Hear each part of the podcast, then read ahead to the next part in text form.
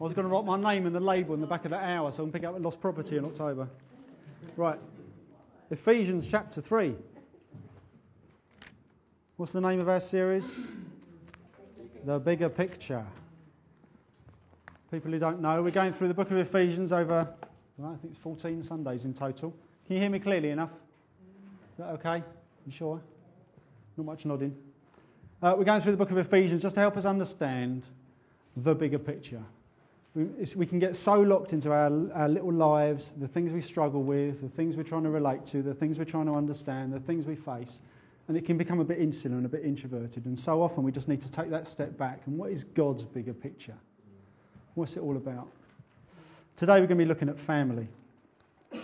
Family is not just an image of what God's people, God's church looks like. It is literally who God's people are. It's more than just a metaphor. We are God's family. And the word family has been making an appearance quite a lot in our lingo here at Beacon recently. We really feel prophetically God speaking to us about focusing on that word and what it means in terms of not just family as in young people, family as in every generation. And when families get affected, the ripple effect is so much more. And that's something we're praying into and working through and bringing in changes and how to, how to serve our kids best on Sunday mornings and so on. But the word family keeps appearing at the moment. And if you want to know one way of describing the big story of the Bible, one way of putting it is, it's God's quest for a big family. He's gathering himself, not just a people to serve him or to get on their knees before him, which he deserves, he's God, but he's gathering himself children that he's adopting into his family. And that's what his church is. And that's what we're going to be finding out more about today. So, Ephesians chapter 3. I trust. From verse 14 to the end, this is kind of the second half, the final act of chapter 3 of Ephesians. Trust this morning, we'll just see how family really is at the core of God's heart. He loves what family means, what it represents, what it should be. He loves it so much. And that's what this is all about this morning. Let's read from verse 14. For this reason, Paul's referring to what he's already explained before. He's been explaining the amazing things we've been saved from, the amazing things we've been saved into, and the great mystery of how God can unite people through his Son, be they Jew or non Jew, and so on. For this reason, I kneel before the Father, from whom his whole family in heaven and on earth derives its name. I pray that out of his glorious riches he may strengthen you with power through his Spirit in your inner being so that Christ may dwell in your hearts through faith. And I pray that you, being rooted and established in love, may have power, together with all the saints, to grasp how wide and long and high and deep is the love of Christ, and to know this love that surpasses knowledge, that you may be filled to the measure of all the fullness of God. Now, to him who is able to do immeasurably more than all we ask or imagine, according to his power that is at work within us. To him be glory in the church and in Christ Jesus throughout all generations, forever and ever. Amen. Amen. Lord, let that be our prayer this morning. we don't want to go away impressed by man or clever words or great songs. We want to go away impressed by you. Right. So, Lord, may that, may that occur this morning. May your spirit dwell in our hearts and and nudge us and poke us and convict us where we need to be challenged. We don't want to walk away from here no different to when we first entered. Lord, speak to us. This is your word, and we trust it will speak to us this morning. So, what's Paul doing here? This is a prayer. Not, this is not just some time for a teach, time for a lecture. This is a prayer from Paul's heart. He loves these guys in the church in Ephesus, and he's writing to them. He's in, he's in prison, and he's just saying, Guys, I love you. And I want you to, what I'm saying is, I want you to grasp hold of the treasure you have in Christ. Just really get your teeth into it. Grasp hold of what it really means. And then run with it. That's what he's saying. This is a prayer from the heart. This guy, he sees them as his spiritual children. He's like their, their spiritual father in, in, in that respect, in terms of he helps see that church come to birth and he loves them so much and he prays for them. He goes, Guys, I just want you to get hold of what you've got in Christ and then live like it. This is a prayer from the heart. He's talking about family. Family is, I'm sure we, are all aware, we can all observe, family is the basic social building block, isn't it? And where family crumbles, When marriages break down, siblings, there's rivalry, people stop talking to each other, parents perhaps fall in their responsibility for parenting. Different aspects of family, whenever that crumbles in whatever way that looks like, society is affected as a whole. Just generally, if, if, if you think of family as, as almost like community and family as the backbone of society, whenever that starts to crumble, things go a bit awry and a bit off track, don't they? If children grow up in a too liberal environment or a too, a, too abusive or too controlling an environment, they grow up in such a way. There's nature versus, na- nature versus nurture, isn't there? That if they grow up in these kind of environments, either they don't appre- appreciate appropriate boundaries as adults because they've grown up in too liberal an environment, or if they've grown up in too controlling an environment, they, as people become adults, they can still live in fear of man. How you grow up and your environment, your background, can affect you as an adult. And rivalry and squabbling from family breakdowns can result in debt, can result in anger, can result in regrettable action that people wish they hadn't done later. And child psychologists, and I think us non experts as well, can see that the quality of relationships for children as they grow up, if they're good quality relationships, they promote emotional well being, emotional maturity as adults. It affects us in a big way. That's why people lying on a couch and tell me about your mother. There's kind of a reason for that. Tell me about your background. Tell me about your childhood. The stronger the family environment, the better for parents and for kids alike, but not just for them and not just for their close circle of friends or their siblings. It affects society at large. When in general, family starts going a bit wafty, society does as well. The ideal is well adjusted adults raising well adjusted kids who then raise well adjusted kids. Family, for better or worse, is a legacy. Either way, isn't it? How you get affected, how you are raised, can affect how you parent in the future. Either natural parenting or spiritual parenting, how you relate to other people. So that's just on an earthly level. But God ordained family as the basic building block of society, and the Bible tells us that He is the ultimate father. So, in which case, what should the ideal family look like? You tell me. What would the ideal family look like? Describe it. Come on, some ideas. Loving, yeah? Any other ideas? I've got a few. No more? Close family, understanding, yeah? Communicating, considerate. There's three, there's, sorry, discipline. Yep, come on to that later as well. There's a number of things that kids need to mature well, just in the world around us in general, physically and emotionally. But to mature well, there's three particular things that really need to be absolute priorities. one is security, one is love, and one is hope as well hope for the future. And child experts recognise without these three things, kids are on a back foot straight away. Security, then kids need to know they're in a trusting environment. Not just they're trusty, but they can trust their parents or they can trust their guardians. They need to know they're safe. They need to know they're accepted. And even when discipline is needed, they still need to know they're loved. Kids don't like boundaries because they keep pushing at them. But actually, they appreciate them because they know they're safe. They know it's for their protection, appropriate boundaries. Know they're for their protection. So, so they need security. Kids need love. They need to know they are loved overwhelmingly. Even when they're being disciplined, they need to know they are loved. And hope, encouragement for the future, gives inner strength, doesn't it? For all of us. And if church is God's family, raising kids well, to raise kids well, that's discipleship. That's all discipleship is.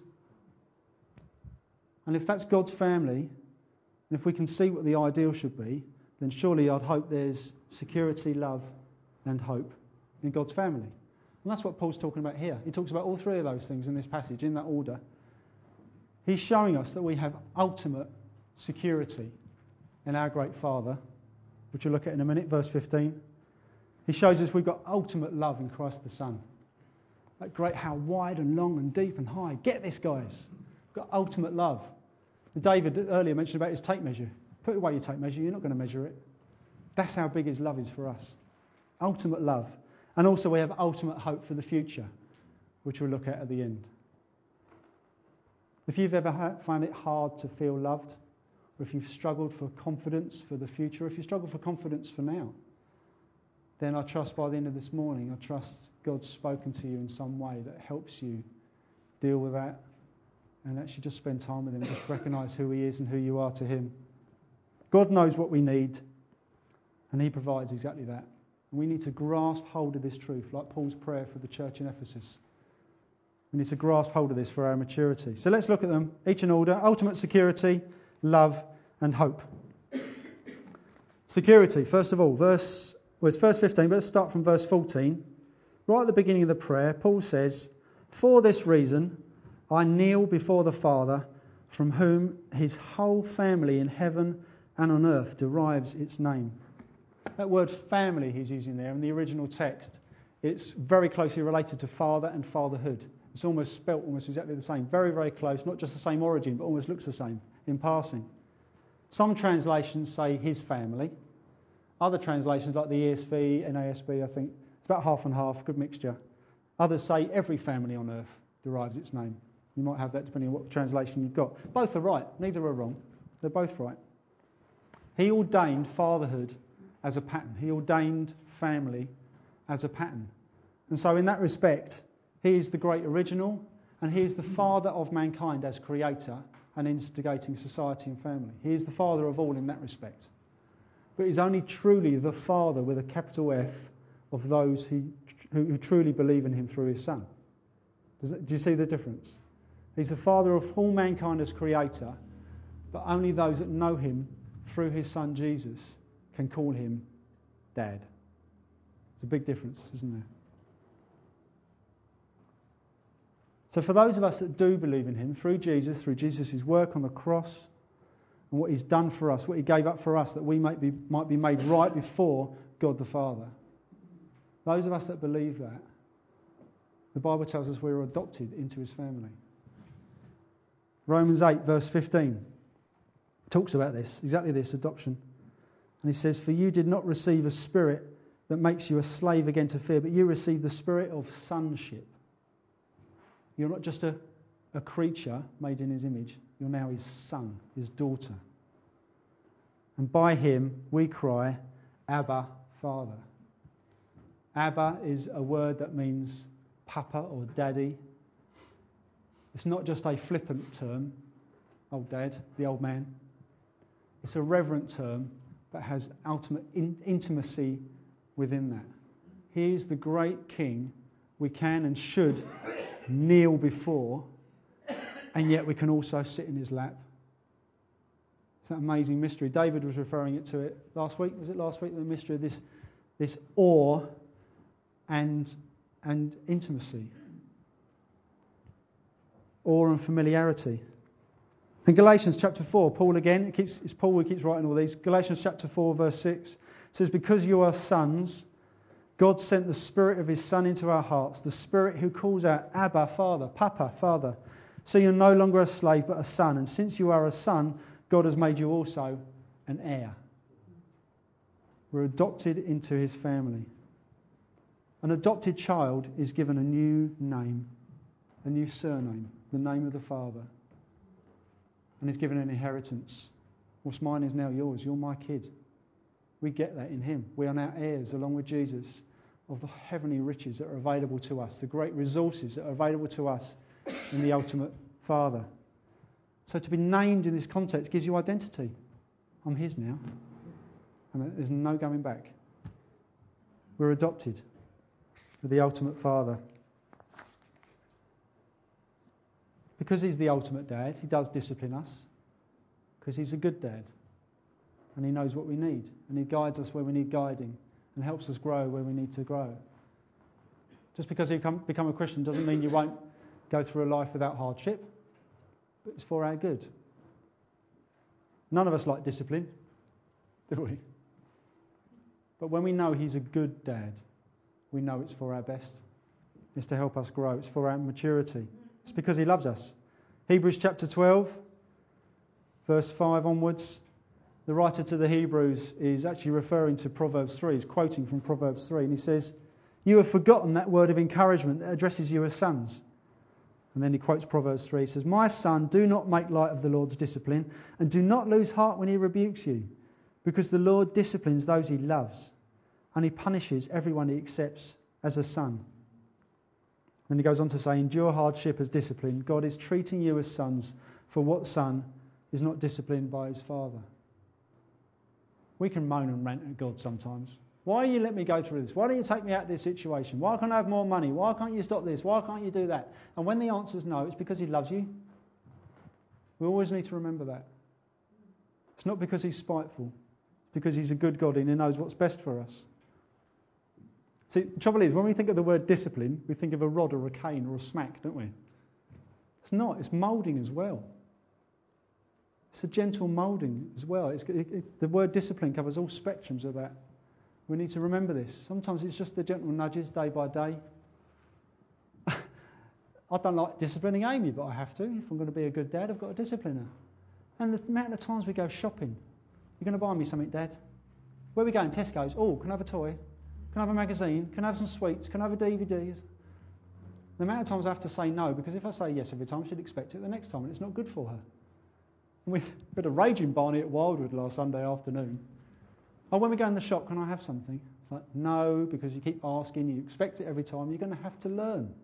That's not what it's about. We love giving you gifts. But if we just keep showering you with stuff, we're not helping you grow up right in your expectations for life and our responsibility as parents. I mean, we've got the money, of course. There was always that in there. But oh, she didn't like it. So then, then Jenny said, we'd only ever buy you something if there's something you really, really like. Not, not every time just for the sake of it. Amy latched onto that, didn't she? In the shop, I'm going to look for something I, I really, really like.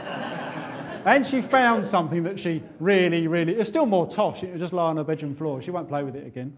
And we had to say no. She had to walk away with nothing. But it was for her good. Next time, I'd love to buy her something but not just because it's her expectation that daddy gives me things and daddy spends his money on me, etc., etc. She has to learn there is a, an appropriateness and she has to grow up well. And I want her to not grow up being materialistic or expecting everybody to give her everything hand on foot as an adult. She's got to learn.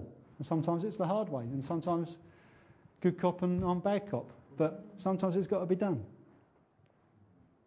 Because this is the thing our perception of our Heavenly Father is affected by our perception or our understanding of earthly fathers as well. So often in counselling, when you speak to people about their understanding of God, it's been modelled by their earthly dad or guardians. We need to know the truth, and that's what Paul's saying here. You need to get in here, not what you think God's like or what you feel God's like. You need to know what God's like. You need to get deep into the Word, which we'll look again in a minute. Last week, again, Amy said, uh, after a whole day together, I think it was Saturday, I don't feel very loved. I went through the list. Babe, do you realise what you've got? And the amount of time, even just that day, the amount of time we spent with her, we've been playing with her, we've been out night, a nice two hour bike ride as a family, we had a right old giggle together. She asked what she wanted for lunch, we gave her that. We had right good time. It wasn't just quality time and it wasn't just quantity time, it was both. And all during the week, we've been having fun. We've been doing lots of things with her, lots of things for her. It's like, you don't feel loved, doesn't mean you're not. And that's the trouble, us as humans. I don't feel very loved. You still are. That hasn't changed. If you find it hard to feel loved, get this. This is what Paul's saying. If you struggle with confidence for the future and for the now, get this. This is what Paul's saying. If you struggle to progress in your Christian faith, you keep thinking you're going one step forward and two steps back, if you keep going round and round in circles, listen to this. This is what it's all about. How do we progress? How do we get this? Well, this is when Paul comes into the real crux of his prayer request. Verses 16 to 19, there's four verses. And this is when he talks about ultimate love. We just looked at the ultimate dad, the ultimate father, the ultimate security in there. Now we look at the ultimate love. And these verses, 16 to 19, each one of those has this prayer punch four punches in a row that just pummel deeper and deeper and deeper, and the next punch just pummels through. Guys, get this. Can you, Mixed martial arts, the four punch combo. Can Kevin do that? What's a, what's a four punch? I've heard all about a four punch combo. That's it. Yeah, I saw, I saw it on YouTube this morning. Too high and too low, really, really quick. And that's what Paul's doing. He's doing a four punch combo with this prayer. Okay, here we go. One punch. What's he going to do? First of all, verse 16 I pray that out of his glorious riches he may strengthen you. Bam! Strengthen you with power through his spirit in your inner being, so that Christ may dwell in your hearts through faith. And I pray that you, being rooted, power, second one, and established in love, may have power together with all the saints to grasp, third punch, how wide and long and high and deep is the love of Christ, and to know this love that surpasses knowledge, that you may be filled, fourth punch, filled to the measure of all the fullness of God. Four big punches that each one gets deeper and deeper and deeper. He's saying, guys, know this truth. You've got to get it in you, in your core. Get this. It will make the world of difference. And this is what we need to do. This is the problem with living on a, a diet of spiritual vitamin pills, a diet of supplements. We can, we can I, I like that speaker and I, I, like watching that and I like listening to that and I like that song and I like that book and just picking and feeding just stuff that tickles you. But we need to have a healthy diet of biblical doctrine from reliable, consistent, proven, wise, appropriate sources that just get these kind of truths just deeper and deeper and deeper. Yes, read widely. Yes, watch and learn. But just be discerning please? I think it's important because we can pick up on the wrong things. We can run off and get worried about the wrong things when in fact there is core truth that we can be missing out on. And that's why we can fail to mature sometimes. If you're only content with, I've got a childlike faith, I don't need to know anymore, that's actually dangerous. That's not biblical. When the Bible talks about being childlike, it's talking about a childlike trust, trusting your dad, it's about faith. It's not about it's okay to be naive and oblivious. We need, all of us need to be theologians, and we all need to get deep into what God tells us because it makes a difference to our emotional well being, our spiritual maturity, and how much He can use us now. It's important. If you want to know His, who wants to know His fullness? Stick your hands up. Who wants to know His fullness? Then we need to dig deep. Of course we do. But so often we don't but we need to. And that's exactly what Paul's saying here. He's saying, guys, do you realize how big his love is? How wide, long, deep, and high. How many miles is that? Put away your tape measure because you ain't going to measure it. It's massive.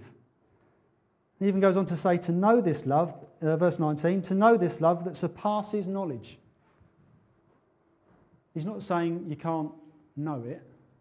He's saying it's so big you can't know it completely.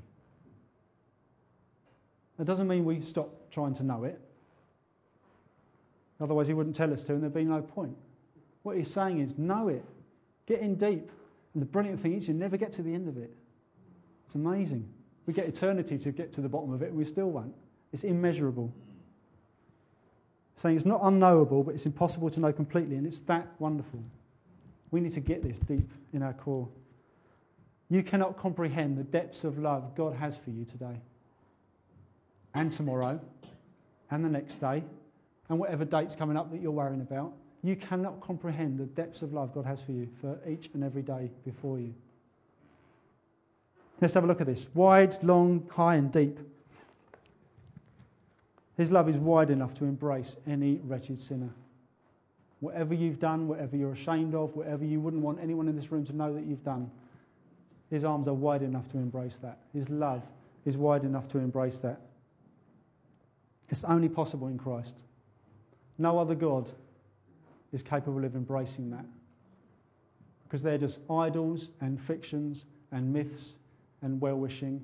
He's the only true living God, and He is more than capable of embracing anything you've done because He paid that price on the cross. Guaranteed. Don't think otherwise. But it's also wide enough to love everyone equally when we as humans don't have that capacity. I can't love other people as much as I love my Jenny and my Amy. I love them in a different way. I'm human. I only have a capacity for loving. I try and love people equally, But there is a difference in how I love my family compared to other people. Of course, there is. I'm human. But His love is so wide, doesn't mean it's diluted. His love is so wide, He embraces every sinner equally, no matter what you've done. Never think you're unlovable in His eyes. Whether you know Him yet and you're thinking about it, whether you do know Him, don't think you're unlovable. He went to the cross with you on His mind. His love is wide. His love is long enough to endure, enduringly woo us and transform us.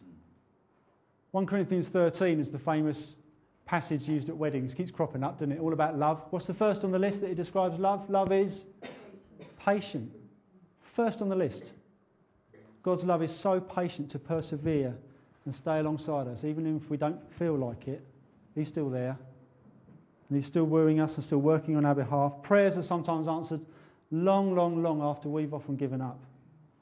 But He perseveres.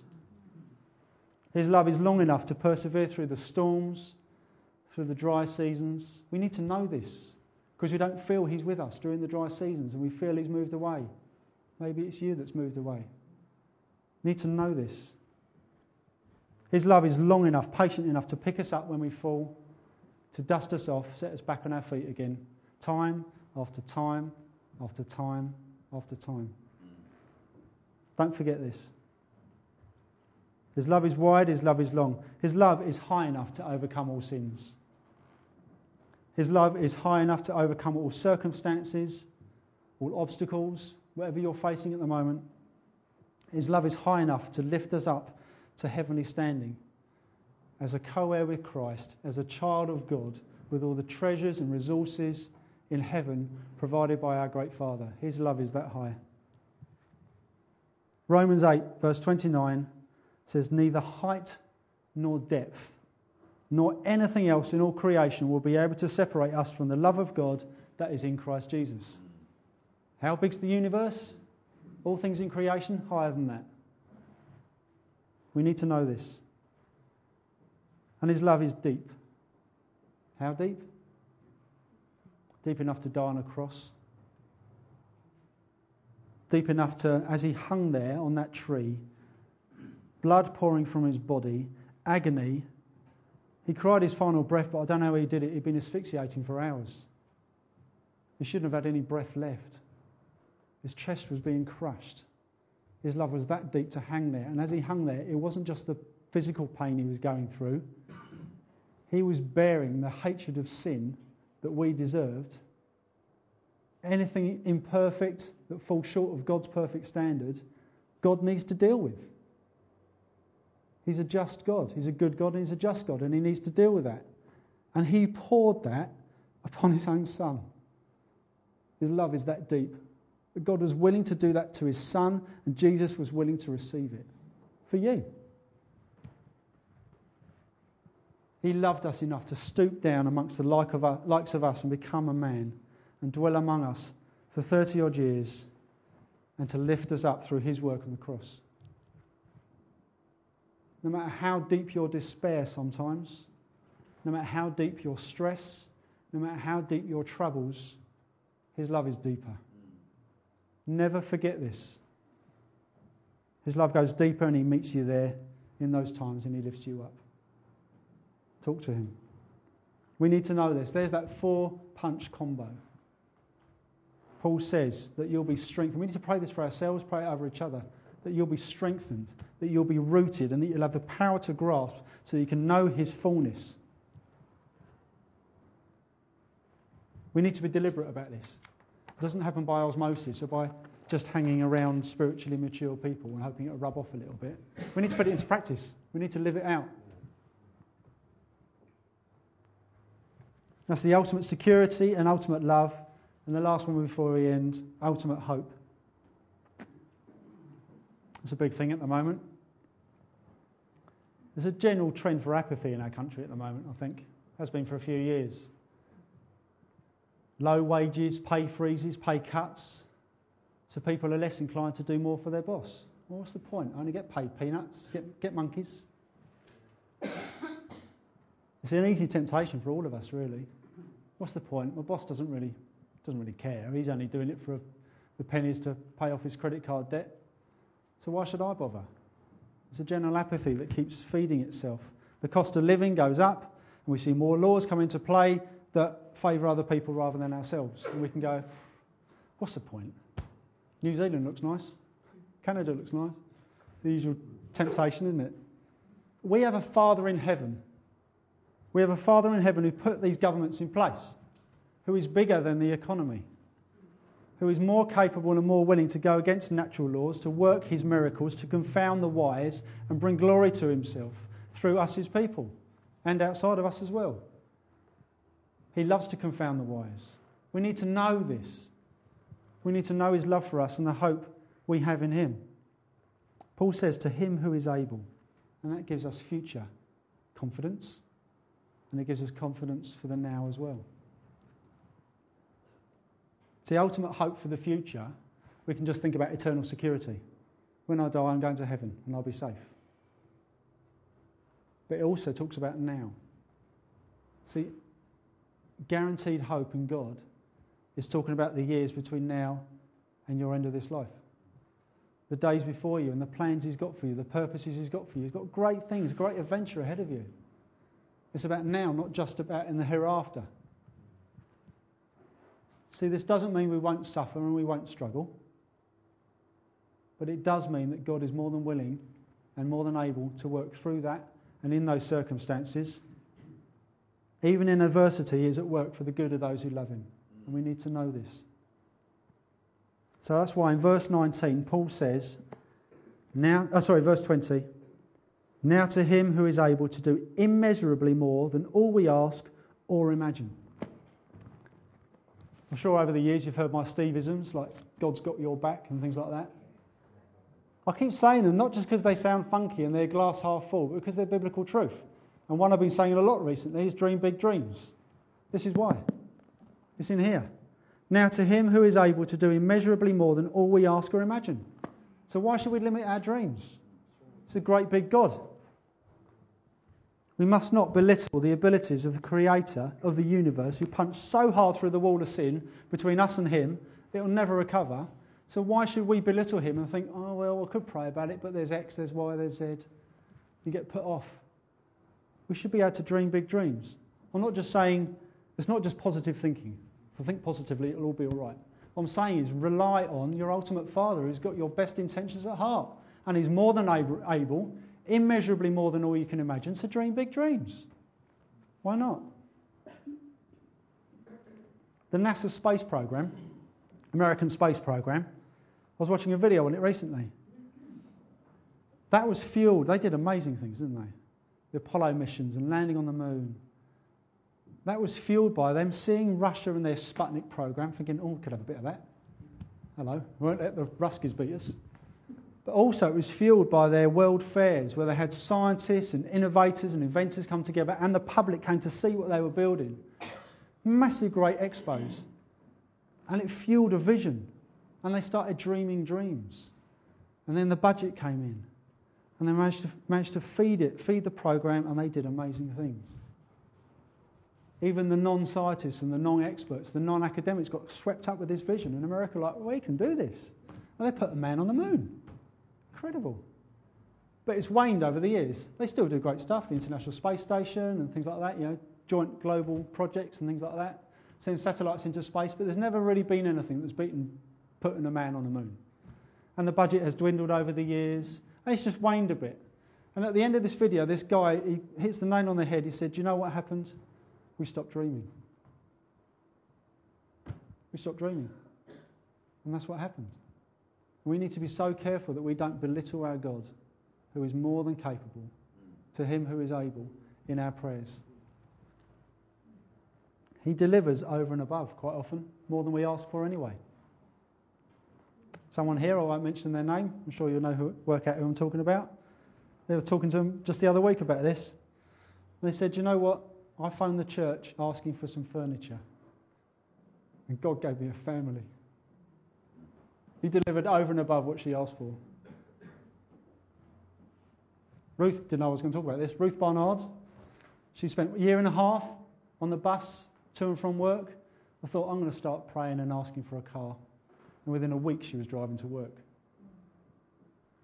Sometimes He delivers over and above just to prove Himself, just to remind us. And Roger and George Eaton at City Church, when they were uh, planning to get married, they were both volunteers for the church. They weren't earning anything. They had little or no money. And George was like, I want to get married, I want a nice wedding. So she just started, she literally just started praying for some money. And they got a thousand pound out of the blue gift for a wedding dress. Just God delivers over and above sometimes. That doesn't mean every every time we pray we should expect something even bigger. I'll pray for a tenner because then I might get a hundred. what I mean is don't belittle our God. Don't belittle him. So it goes, it goes further than this, obviously. I'm not just talking about material goods, those are just a couple of examples. But in Iran, a closed country, and we can belittle our prayers for countries like Iran. So closed. Oh, it's a hard place. We can do it with France at the moment. We mustn't. France is breaking open. Over the years, well, France is a, France is a tough nut. Worry about that one later. Stuff is happening in France now. But in Iran, only 40 years ago, they worked out there was only about 200 Muslim background Christians in that country. 200. Massive nation. 200. Now the figures are approaching half a million.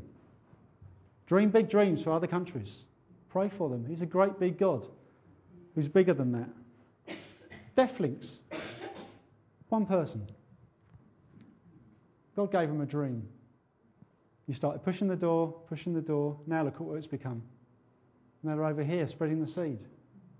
Dream big dreams.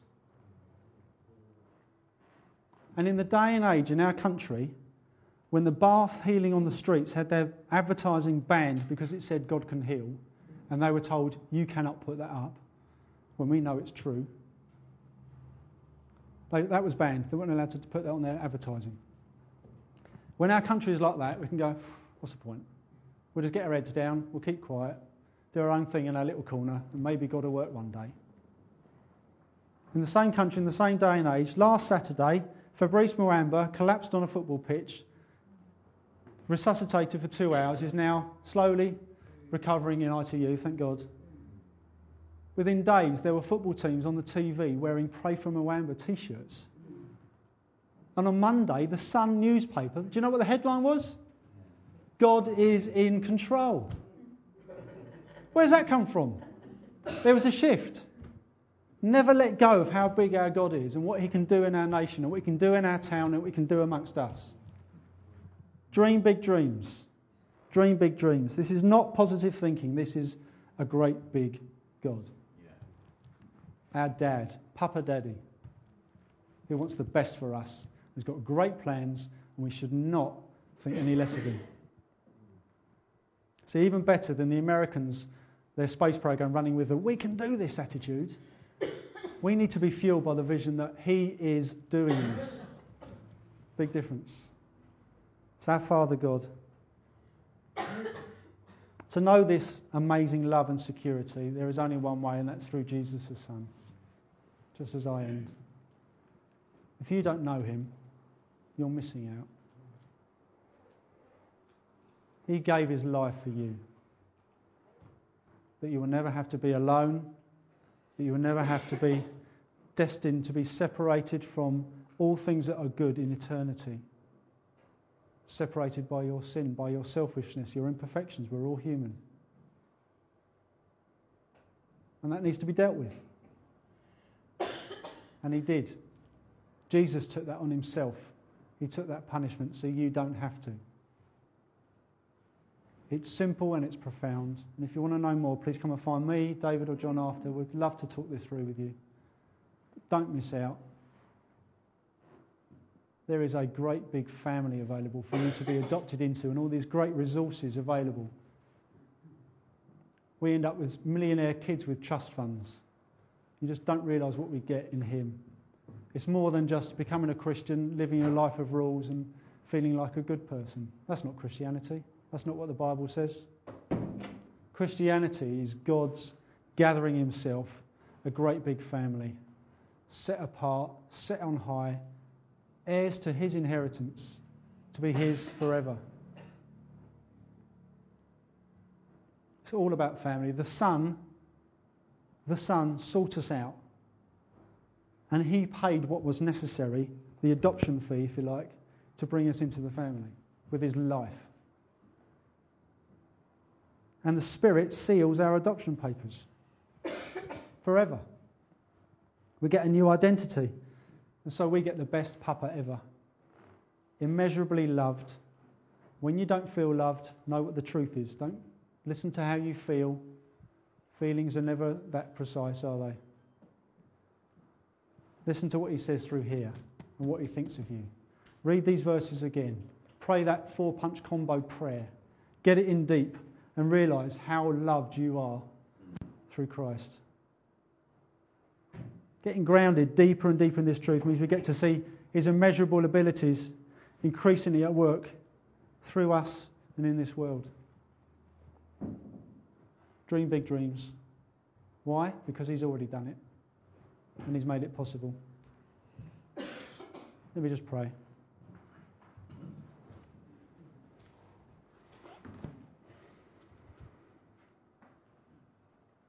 Father, creator of the universe, and we can call you that. Father, we just say thank you. Our little brains can't always comprehend what it is you've done for us.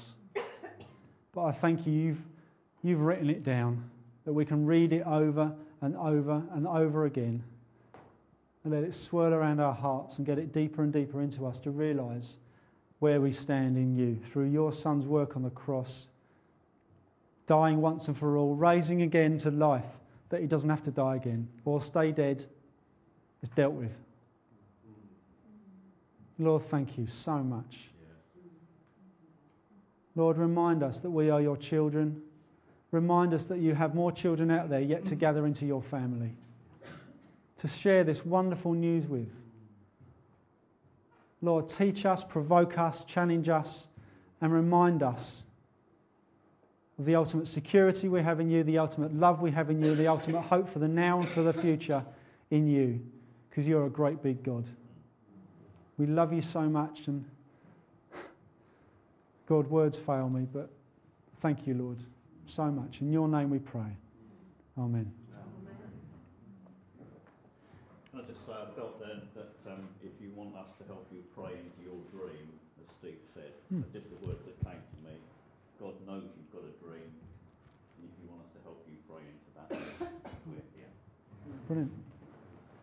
Thank you, everyone. Teas and coffees, etc., are served.